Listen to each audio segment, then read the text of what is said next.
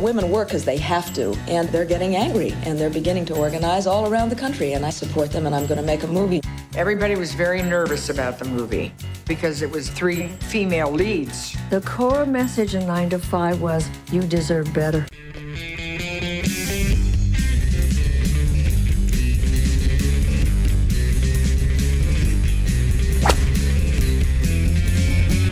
Welcome to another TMG interview. My name is Paul Preston, talking to the filmmaking team behind Still Working 9 to 5, a title that really says everything you need to know about the documentary.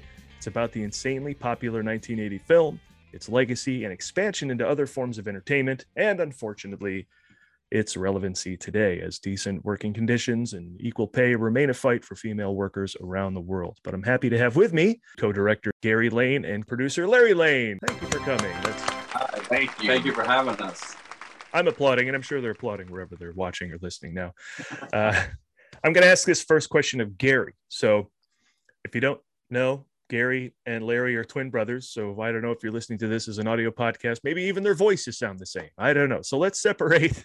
Let's separate you out, Gary, uh, first by uh, telling telling everyone about the film. I gave a brief overview, but what from the film are the takeaways you think that will stick with a viewer?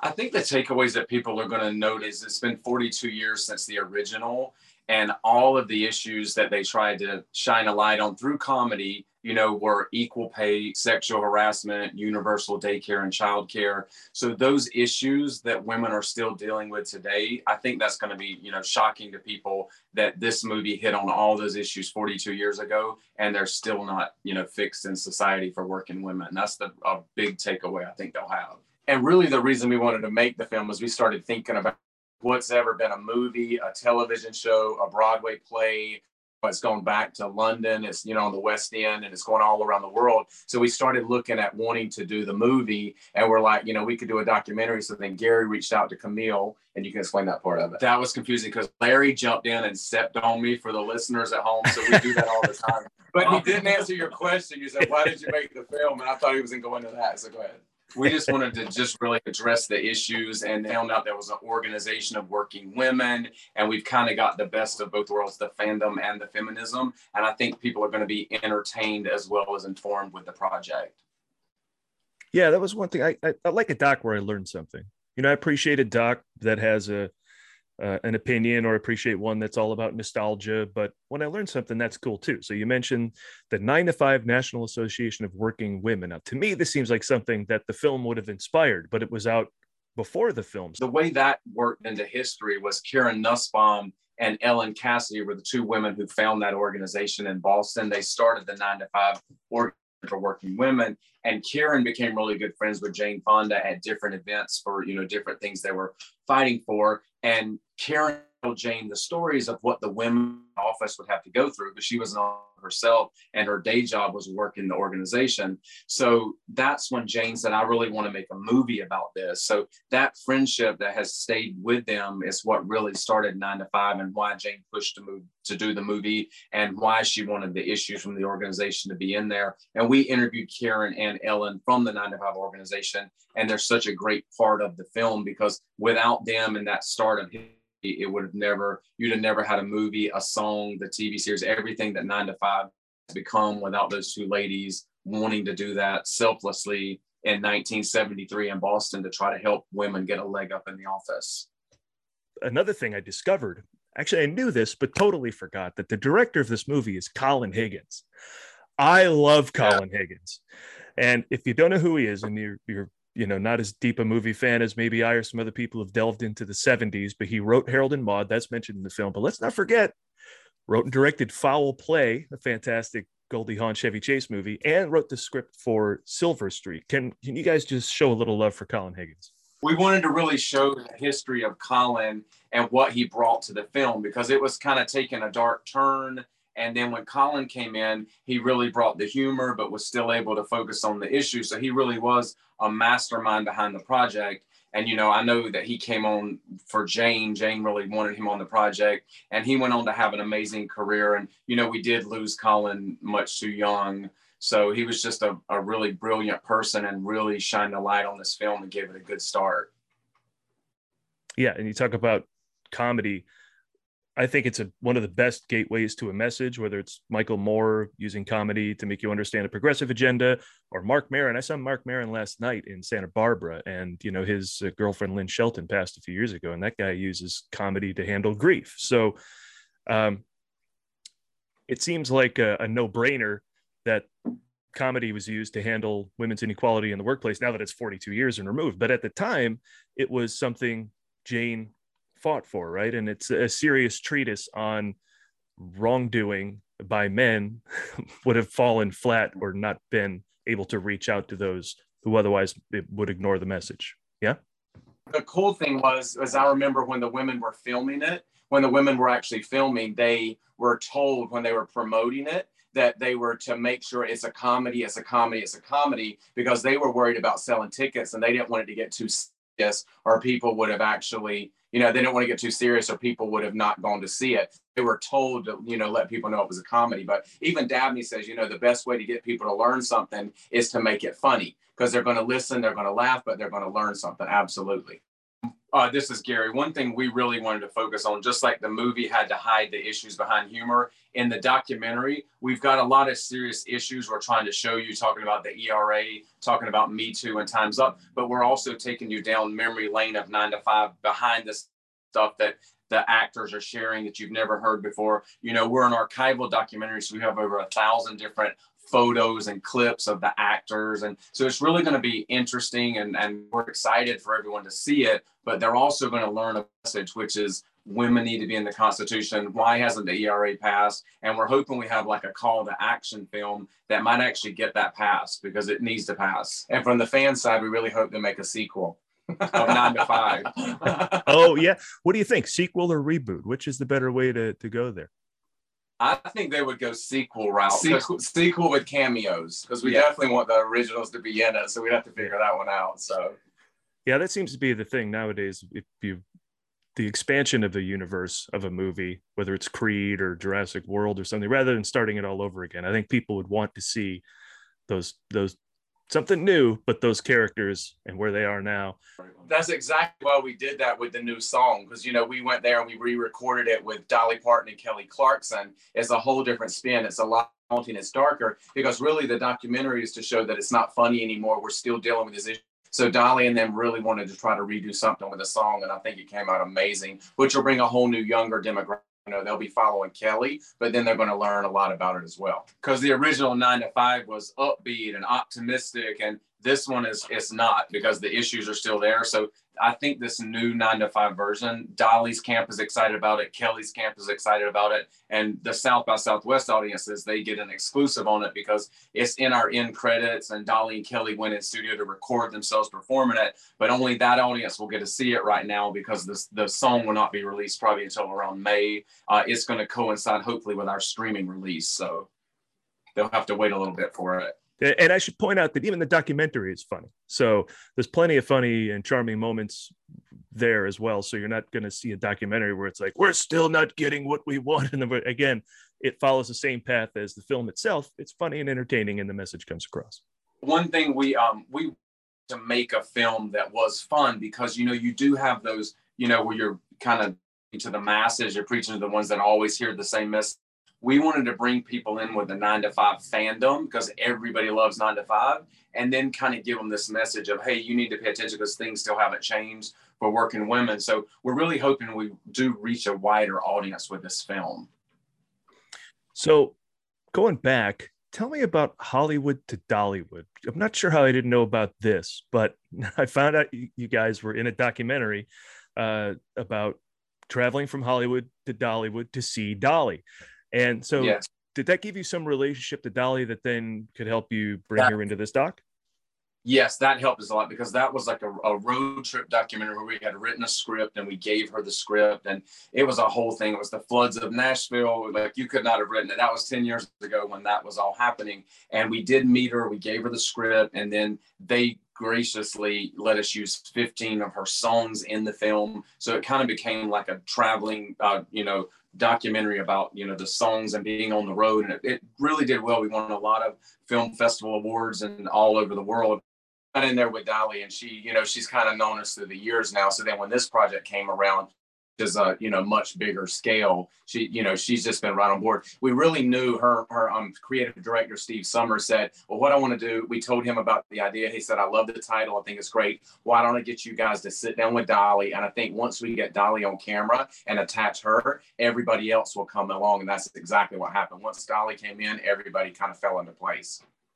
And fun side note, Beth Grant is in uh, Hollywood and Dollywood, who I love Beth Grant. And so how does she tie into the entire thing? Because anytime you get to see uh, her, it's an amazing thing. We've just been friends with Beth forever. So she had done a movie with Dolly. So we wanted to interview her. And she was really funny because the script was way too long. It was like when you held it in your hands, it like waved your hands down. So we went and met Beth and, and different like Chad Allen and uh, Lance Black, Leslie Jordan, Leslie Jordan, different along the way. The different people in the industry were telling us how to get it ready and to her that was part of the anticipation. So that was she was just great. We've been friends with Beth and Leslie Jordan for a long time. great. Yeah, I mean, who hasn't been in a movie with Beth Grant? She's works they're nonstop. They're great character actors. Beth yeah. Grant and Leslie Jordan are two of the best, you know, character yeah, actors. Uh, but let's get to the three women at the forefront of the movie Nine to Five, and of course in your doc. That's Jane Fonda, Lily Tomlin, and Dolly Parton. Um, you don't get them. I mean, I think there's trouble with the film. So the fact that they all came on board and provided fantastic interviews and their powerhouse, you know, presence was great. So one by one in the film, I mentioned Jane Fonda walks the walk. In her interview, she's wearing a Fire Drill Fridays shirt, which is of course yeah. one of her causes to, you know, bring awareness to how poorly we're handling climate change. So what did you see in interviewing her that said, "Oh yeah, this is the legend actress and activist Jane Fonda? Well, I have to give Camille credit because Camille kind of did the Barbara Walters style interview. She interviewed every one of them. So we were there helping do the whole everything. But um, we purposely Jane for last because it was her idea and she was the glue that brought it all together. So we interviewed Dolly first and then we interviewed Lily. And Lily was just a, we laughed the whole time. Like when we left Lily's interview, your side hurts because you laugh at everything she says. So she was just a really good interview. And then uh, we did interview Jane in DC at Fire Drill Fridays, that was one of the stipulations where we were able to get her. We had to go there to get her, which was fine because it was an amazing interview. And, you know, she just really opens up and she lets you in. And a lot of people don't know that she is the person that created Nine to Five. It was her brainchild along with Bruce Gilbert. So, you know, she kind of gave that uh, to the world. And we just thought she was very, she was very open with us. She was very kind, and we just really appreciated her time because they're all icons. And but so everything, busy. everything Jane said was on point. We're like, oh, sound bite, sound bite, sound mm-hmm. bite. She's just, she really is She's professional. professional. Yeah. And and you mentioned Lily Tomlin as being hilarious. She is a legendary comedian.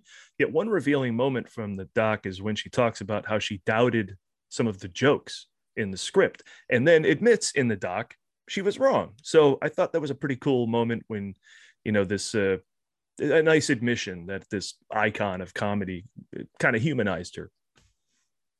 She she honestly, you know, she she's very critical of herself. She doesn't, and she still doesn't look at the dailies because of what happened there. She had to pretend like the little cartoon birds and Snow White were all around her and those little animals, and they weren't there. And she didn't like how she looked, and that was what that scene is about. So she really opens up about, you know, she likes to know the jokes and tell when the jokes are going to land. And Colin would say that's not going to land, and then she gave him credit. She's like, Colin was right; it never landed. So just things like that. We we grew up loving the movie Nine to Five. We learned so much with hearing Dabney Coleman and all of care about being on set. And they all knew what the movie meant. They knew it was a comedy but they also knew it was being made for working women at the time right to give them a voice. So and then all these years later to get these actors to sit down again and still focus on the fact that those issues still aren't fixed. It's kind of it's sad in a way but they really are optimistic how we can make the changes if we all kind of come together and yeah it's got to be i mean i can imagine these marvel actors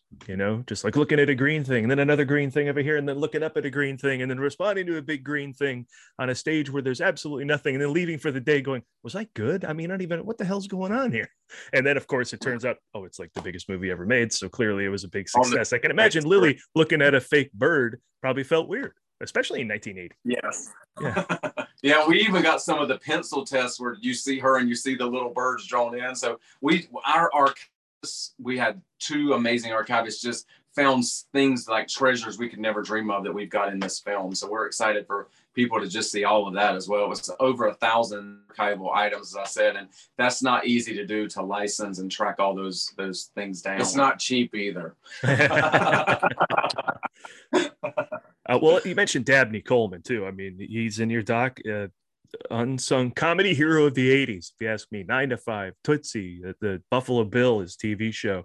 Um, so, like with Colin Higgins, just show Dabney Coleman some love yeah, I'll, say, I'll tell you one thing that was great that we learned from Dabney Coleman is his agent did not want him to take nine to five because they had already written him a part in Private Benjamin, which is huge. We had no idea, and he he was adamant. He turned the Private Benjamin thing down. He's like, "I'm taking Mr. Hart. There's something about this part." So he had already booked the thing on Private Benjamin, which they both come out in 1980. Mm-hmm. So, but you've got to remember when we're interviewing Dabney, we interviewed Dabney in uh, February of 2020. So he was our last interview before COVID shut the world down. So we were able to edit all the way through the lockdown, which really helped us. But Dabney, he's 90, Mr. Hart. He was sharp as a tack. He remembered Jane walking into that safari outfit and how amazing she looked. So just hearing him talk in an interview was, and then we saw him on Yellowstone. He, you know, Kevin Costner's dad. So he's he's still working and still doing his thing. He he was just a really great interview to bring the four of them together. We were so glad we got Dabney as well as the ladies.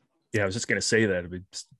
Boardwalk Empire before that, and the other day the guy just still working, always working. Yeah, and apparently always in the one of the clubs down in was it Dan Tana's or something. You go to the bar, you'll find him telling stories, and he's a rip apparently. yeah. uh, now and then Dolly, of course, would be our third big legend. Uh, has a great moment where she talks about this being her film debut, and if it goes well, she's gonna, you know, say, "Hey, I did it," and if it goes poor, well, we'll blame it on Lily and Jane. Oh, Jane, really. So I imagine you don't prompt her to say that, but when you just put her in front of the camera, you get gems, right?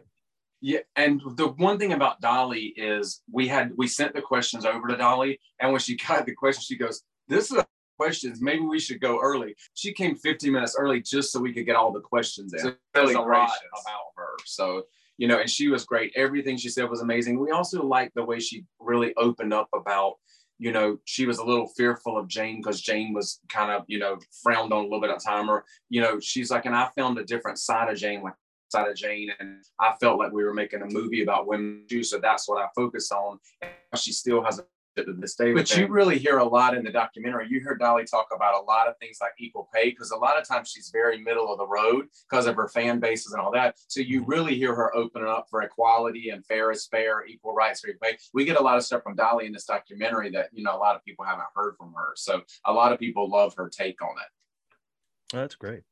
Uh, but and also, well, no, I want to ask this question first. Anyone you didn't get, Gloria Steinem, Hillary Clinton. I mean, who can a wish list or no, something we, that made. Well, one thing we found out, because see, the one thing about it, we did over 65 interviews, and through the editing process and the 90 minutes, we, we only have about 33 of those in there. So there's so many that didn't make it in. And then when you kind of, we wanted Rita Moreno from the 9 to 5 TV series, we got her. Allison Janney and Stephanie J. Block and Megan Hilty from the 9 to 5 musical cast. Because one thing that we do that we thought was very creative is we follow the nine to five timeline. So you have the movie, the song, the TV show, the musical, the musical, and then you have possible sequel. Because when we started making this, the sequel was not canceled; it was still going to happen. And then we also follow the working movement. So there's a lot of times in the movie where they intersect at the same time. So we kind of you had to do it. And Bruce Gilbert said, "I give you all props because it's hard to take a documentary 42 year span." And he said, "And the way you guys have it edited and you've got the different parallels, you really do a good job. You keep it relevant with the stepping stones to get you from 1980 to 2022." This is a perfect time for me to bring up a question I always ask when I interview documentary filmmakers. Let's give that shout out to the editor and perhaps the editing team. It looked like there was a, a, a head editor and then perhaps an assistant, because yeah, a lot of times in the documentary, hey, here's a bunch of footage, uh, make a movie. you know? Now I know yes. you guys, of course, uh, uh, you guys go through and you figure out what could be storylines and you work together. But I don't think there's a greater director editor relationship than in a documentary. So give them give them a shout out we definitely want to give a shout out to our amazing editing team. That's Elisa Benora and O. Rees. They have stayed with us for two and a half years of really hard edits and long sessions. So we they're a great team, and they're going to be at South by Southwest with us for the for the premiere. So we're excited we would go film the Lily interview and then we drop that in and they'd have to pepper her through. And then we'd get Dabney next and we'd send it over. And so we were kind of editing as still filming interviews. And mm. it's not easy to do, but that's the way we had to do it with all the schedules we were with. Um, so they're just an amazing editing team. We've seen so many edits. We like the four hour edit that got cut down to three, that got down to two, and then it got down to, you know, 40, cutting off that last 15 minutes, no matter what anybody says, is the hardest thing to do. Because, and I'll throw it back to Beth Grant because she's like, you have to kill your precious ones because there's so many, there's so many things you want to stay in there, and it just can't all stay in there. So we're so happy. We feel like we've got a really tight film that really hones in on the issues, but still keeps people laughing all the way through. Fun. Yeah, Beth's been in three or four best pictures. Well, we should take her advice, I suppose, right? oh, we take best advice. Normally, I ask filmmakers about the festival run they've had, but uh, I guess you haven't. You're world premiering at South by Southwest, so there couldn't be like a more. But oh yeah, go ahead. I was going to tell you, we actually we're already getting in some very big ones after South by Southwest. So our, our website is still working 925.com, the number 925.com, because we got into a huge one coming up in eight, the end of April. And we did get into a big one in Palm Springs that's going to also be in April. So people can follow our journey, but we've got some good ones coming. But South by Southwest, as you said, that is the premiere. So it's March 13th. We're we are the opening weekend matinee at 345. We're excited about that. Then we have another screening 14th and another screening on the 18th of March. So we're going to be with Camille. We're going to be at all three festivals doing the Q and A's and just experiencing South by Southwest because we've never been. So we're very excited about that. And just a couple more things. You talked about the stage musical of Nine to Five. That's mentioned in the film, and you go in depth on the song, and you go in depth. Yeah, uh, the t- television show, you, you cover everything. And that Broadway show crossed my path uh, twice. In 2009, I was in New York for a wedding. I wanted to see a Broadway show. Schedule just worked out where all I could check out was nine to five. So say, hey, who doesn't love Allison Janney and Megan Hilty and Stephanie Block from Southern California, who did a bunch of shows in my neck of the woods. Um, and I saw it and it was great. And then cut to 2015. I'm playing Franklin Hart at a production of Nine to Five at the Glendale oh, wow. Center Theater here in Southern California. So I don't do many musicals. I'm not like a Colm Wilkinson or anything like that. I'm kind of if it's funny and weird, I'm in. I mean, I've done Crazy for You, Nine to Five, and Spam a Spamalot. Get the idea. Um, that's, that's when it's weird. I'm your guy. But uh, I, we knew we hit the sweet spot every night when the crowd would go nuts when Hart gets his comeuppance. So, uh, what is your history with the show? Have you seen it? Have you seen it a bazillion times? I mean, obviously, I think you went to oh, London, yeah? Yes, we went to London. So we actually uh, we saw the we saw the musical, the original New York musical in 2009.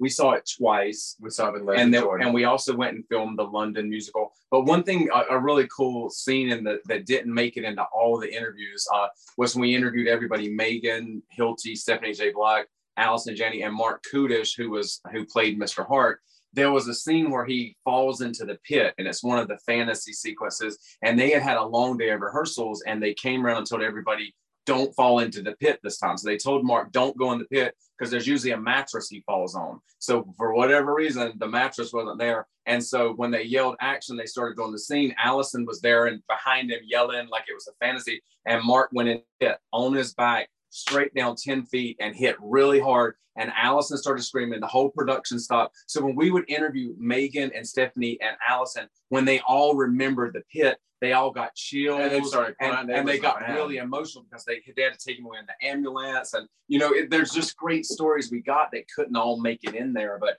they had such a great, you know, the core team there, they had such a bond. They worked on it for over a year in rehearsals and everything. And Dolly wrote all the music, and Patricia Resnick was there. So they hated to see that in. It only had Kathy Fitzgerald, who plays Roz. She's amazing. We love Kathy. She was the Roz. But it only had about a seven month run. And unfortunately, because things hadn't happened like Me Too and all the things that came a little bit later, it wasn't as relatable where the fans could hold on to it. So it did have to cancel. But then in 2019, after all of that, the, the people could latch onto those issues a little more the women were still dealing with. So with a couple of rewrites and a few new songs by dolly it's now gone in london. It's just opened in australia after the pandemic. It's still going all over the world because it just needed a new life and it needed to galvanize it like me too and times up. All right before we get to plugs and where you can see the uh, progress of the film uh, i ask this of everyone i interview. So we'll start first with Gary, then go to Larry. Gary, what is your favorite movie of all time? favorite movie of all time, and I'm gonna go one I've seen. I've seen this movie probably 30 times or more, and I'll watch it anytime it's on. Is Titanic. I just thought it was an amazing film. All the characters in it, even Kathy Bates, and I love all the behind the scenes stuff. Like I love knowing that Kathy Bates had 30 minutes of, of her footage get cut out of the film, and I mm-hmm. love all the behind the thing that got to how you made Titanic. And I just thought it was a great film. I mean, and not the sad ending, but the way it was done getting up to that moment was amazing. Even the song that went in with it. And it makes me look at a film from the beginning to the end. And I try to look at it with like if if it was a documentary, like I'd love to interview the cast again about what that experience was like. And I think mine would be I love the Harry Potters. I think I've seen them all 55 times. I could write it up. Yeah, I love those. Starting with the books and then going Yeah, to the, yeah. the movies. Yeah. We're huge fans of that. And still going. and I an honorable was the Burbs. The Burbs was a great movie too. I love the Burbs. the Burbs with Tom- um, Tom Hanks. Yeah, the Burbs. Yeah, Wow. the Burbs. That was just I can watch that. You know, that was a funny movie. we still quote it to this day. Uh, if you haven't, you got to get the Leavesden Studios in just outside of London. They've retained everything. If you haven't been there, from the Harry Potter movies. Also, we're supposed to go. We're hoping uh, Raindance will be our UK premiere in October of this year. So if we go there in October with the film, we will go and do the whole Harry Potter experience. Yeah, you will not be disappointed. I mean, literally everything from the what is it, the night bus to the exteriors for uh, Privet Lane to the Great Oh, Hall wow. and all the places where the students lived in the Weasley's home and Dumbledore's office. I mean, it's all there. They kept everything. Someone knew that this is going to be massive. So, uh, did you watch the uh, reunion show on HBO Max? Oh yeah, it was amazing. Yes. Yeah, you did. A lot of great cast there. There was a lot we missed, like Maggie Smith. There was a lot we were kind of wondering, but I know Maggie's still doing well and still with us. So there's there's some of our favorites we would like to see, but we saw a lot of our favorites on it. It was a great special. yeah, it was surprisingly effective. I thought it might be cheesy, but then as it went along, it just was really authentic and effective. It was So. emotional. Yeah, it was Yeah. And I love Titanic. I mean, any backlash against that movie has to come talk to me because I will slap it down because it, that movie's awesome. Such a great film. Yes, a Yeah. great film. You know, it's it's a shame Cameron only makes the number of movies he makes because James Cameron is, you know, so demanding. Technically, it's I think he thinks up a movie, then has to wait ten years for the technology to catch up to his ideas. Like Avatar, Avatar. because I, I love the Avatar. I'm ready for the 2nd We're, one, and it's we're been still waiting for the other, the next one. 12 years or more. All right. Well, uh, gentlemen, I watched Still Working Nine to Five. Now I want to see Hollywood to Dollywood. So, um, what are the plans for everyone else to see Still Working Nine to Five? Uh, there, obviously, you're hoping for a sale, perhaps, from one of these festivals. Is that how this Yes, next step a- goes? Yes, we have a sales agent, and we're kind of doing like all the other films that go to South by Southwest. We've been pretty lucky because I think with the Dolly, Lily, Jane, and Dabney reunion and the buzz around the new nine to five with Dolly and Kelly Clarkson, we've been getting press that we would never have imagined. Like they talked about on today's show and played our trailer, and we were like, "How does this happen?" Because we didn't even know about it. Yeah. So and, and you know, Dolly, we even saw some press because she's hosting the ACM Awards. So she started being asked about the duet with Kelly Clarkson, the new nine to five duet, and she's like, "Well, it's from a nine to five documentary." And so when she starts, it's in her narrative. We can't even hardly wrap our heads around it. So I think that the fans may be really wanting this because the sequel got canceled on them. So maybe we're going to fill that void of the sequel right now because we've got them all together and we've got a new nine to five. And it's really interesting hearing what they were thinking back in 1980 when they were doing this film. You know, they kind of go down memory lane with you. So it's very entertaining. And then, like you said, it's very educational as well. Yeah, you picture yourselves in that van driving to Knoxville, and now there's Dolly talking about your movie on a red carpet somewhere. It's crazy, right? It's very Exac- exactly. We can't even wrap around it, but we're we're happy to be in North Carolina with the family, and we are just going to go experience South by Southwest and really enjoy it because it's been four years of really hard work to kind of get to this point where the world's going to see it. I think our first the matinee screening it'll be 100 people, in it. so just to kind of sit there with all of those people watching, it's, it's going to be an experience that we'll be proud. Well, uh, that wraps another TMG interview. Follow the movie guys at the movie guys pretty much everywhere. That's Twitter, Instagram, and Facebook, as well as YouTube, iTunes, Instagram. Uh, if you heard this show or on one of the audio podcasts formats or watched it on YouTube or there are archives you can fish through for all sorts of fun stuff. Thanks to Gary and Larry Lane. And, and again, still working 925.com. Any other plugs for social or anything like that you guys have people should check out? Um, our our Twitter and Instagram are at still working nine to five. That's nine and then T O five. And then Facebook is still working nine to five. Pretty much everything is still working nine to five. And it's all at the website, is all of our socials and things we have like merchandise and some fun stuff that I think the fans will love. And as ever, you can find everything we're up to at the Movie Guys, including reviews, articles, and more at themovieguys.net. Thanks, guys. Thank, Thank you so much. much. Very nice talking to you.